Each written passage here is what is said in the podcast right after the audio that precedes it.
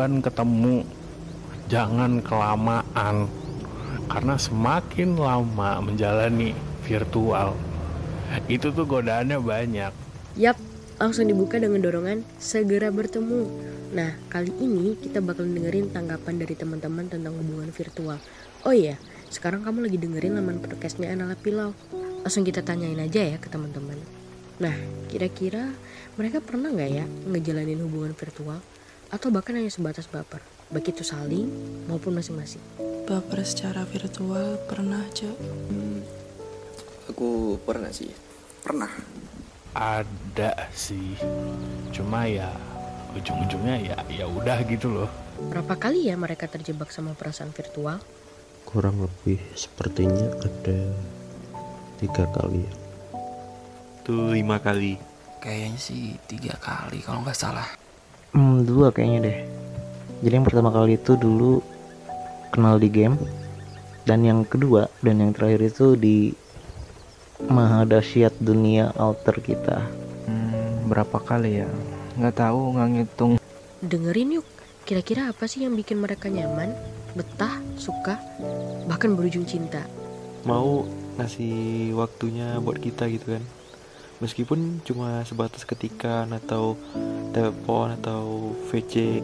Perhatiannya sih senang aja bisa berbagi P O V ke orang, terus habis itu kayak bisa tahu gitu loh, oh jadi ternyata orang ini ada masalah tersendiri.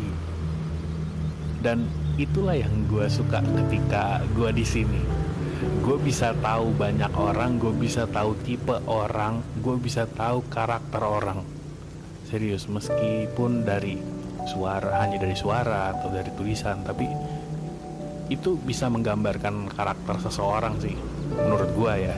Saat kita down, ada yang menyemangati kita tuh ya. Ada yang mau meluangkan waktunya untuk kita, ya sekedar mendengarkan cerita, keluh kesah atau gimana gitu. Yang paling bahagia itu adalah perhatian yang cukup dianggap sepele sebenarnya. Kayak misalnya di hari-hari kita, tanpa kita minta perhatian, tanpa kita memberikan kode, terus pasangan kita misalnya nanya, gimana hari ini? Uh, apa, ada cerita apa hari ini? Uh, atau hari ini capek ya, mau cerita nggak, mau, atau ada hal I can do something for you gitu. Itu tuh cuman nanyain gitu, gila sih, itu bakal bikin hari yang capek banget aja nggak kerasa.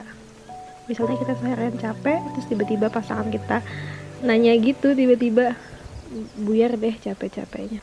Hubungan virtual yang bahagia itu harus menggunakan komunikasi yang baik. Ya, namanya kehidupan pasti ada suka dan duka ya. Nah, apa ya kira-kira yang bikin mereka barangkali jadi gak suka, benci, atau bahkan masa bodoh setelah hubungan virtual itu berakhir? Kita jadi orang yang saling gak kenal, Cek. Atau kadang kita suka ini, lihat, cuma lihat story. Jadi sebatas lihat story dan kita nggak pernah saling sapa lagi. Kita benci tuh seakan-akan kita kayak dipermainin. Hubungan itu harus kandas, bahkan tanpa sempat ketemu melihat mukanya. From the first we are stranger, dan ketika itu berakhir pun juga maybe akan menjadi stranger juga, menjadi jauh gitu loh. Aku pengennya itu walaupun hubungan itu berakhir tapi masih ada komunikasi, walaupun sudah tidak intens lagi. Udah gak aktif banget yang kayak gitu, lost kontaknya ya, karena apa ya, kayak ngerasa dari yang asing terus dekat, P D K T sampai jadian, sampai taken, sampai jadi partner atau bahkan pacar, dan belum pernah ketemu, belum pernah interaksi secara langsung, tapi udah putus dan habis itu lost kontak. Jadi kayak kangen padahal belum pernah ketemu. Itu tuh kayak ah gimana ya, susah jelasinnya, tapi lebih lebih nggak ngenakinnya tuh di situ gitu, kayak karena kita nggak tahu perasaan yang sebenarnya tuh gimana. Palingan drama-dramanya aja sih, drama di sosial media gitu. Kebanyakan orang sih kayak gitu ya. Jadi kayak mengumbar-ngumbar seolah-olah dia itu yang paling tersakiti. Orang-orang yang tadinya nggak tahu akhirnya jadi tahu. Padahal kalau misalnya udah nggak cocok, ya udah nggak cocok, harus terima lapang dada. Seenggaknya kan masih bisa temenan gitu kan. Pas mantan atau partner kita tuh punya partner baru, nah itu tuh.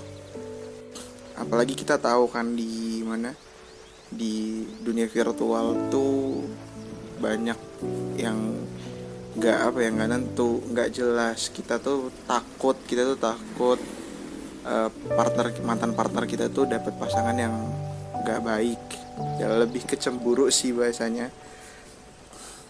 apa ya bahasanya, khawatir berbalut cemburu, mungkin kayak gitu. Nah terakhir nih, ada pesan dari suara-suara berikut buat kamu yang sedang ngejalanin hubungan virtual. Kalian yang sedang menjalani hubungan virtual, jangan toksik, jangan overprotective. Bentar-bentar nelpon, nanyain sama siapa, lagi di mana, ngapain. Berlaku kayak pacar aja sih, jangan kayak bokap. Bokapnya aja nggak ada segitunya. Buat cewek-cewek tuh jangan mau, capek tau punya hubungan kayak gitu. Jadinya kita tuh takut, mau pergi kemana takut, ujung-ujungnya bohong bohong aja terus. Jangan mau ya.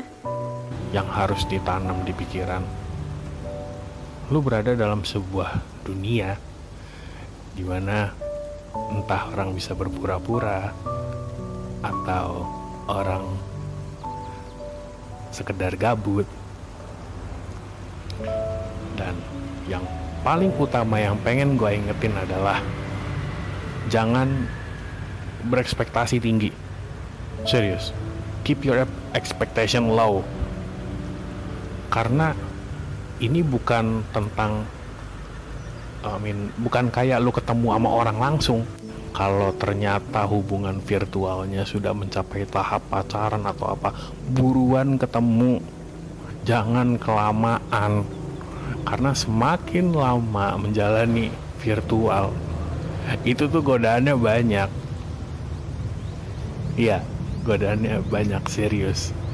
Mending buruan ketemu, buruan kenal, dan buruan tahu orangnya kayak gimana. Supaya ya, kalau ini emang tentang soal percintaan ya, bisa lancar buat kedepannya, insya Allah. Semoga bisa ketemu di real life ya. Ya kalau hanya cuman selingan dalam hubungan virtual, ya gak perlu diperjuangkan, gak perlu dipertahankan.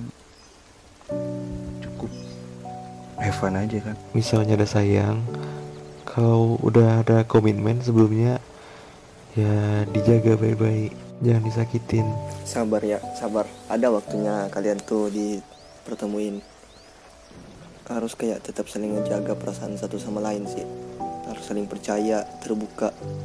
Kayak apapun, info sekecil apapun itu, ya itu penting buat hubungan kalian. Jangan sampai kayak kalian bosan dengan hubungan kalian kayak itu, pengen yudahin. Pertanyaan, jadilah yang baik untuk partner virtual Anda. Kedua, eh, jangan menaruh harapan besar pada hubungan virtual, karena sekali lagi gue tegasin, itu bukan hubungan yang real, dimana lu gak seharusnya menaruh harapan besar di situ. Intinya doain yang terbaik lah, makin langgeng. Intinya sih saling percaya. Tolong turunin ego kalian. Emang sih eh, sebuah hubungan itu pasti ada permasalahan, tapi kadang kan orang itu egonya beda-beda. Yang satu egonya rendah, yang satu egonya tinggi. Jadi nggak ada yang mengalah, tetap pasti akan hancur. Ada musyawarah, itu yang harus kita perlukan. Nggak ada yang salah dengan hubungan virtual, Karena perasaan gak akan pernah bisa kita tebak datangnya kapan, dengan siapa, dan caranya seperti apa. Hanya saja kita perlu membatasi diri kita biar kita gak terlalu kecewa nantinya kalau sesuatu itu berjalan tidak sesuai dengan apa yang kita mau. Makasih ya sudah mendengarkan. Cukup sekian dan sampai jumpa di lain suara yang dapat didengarkan. Bye-bye.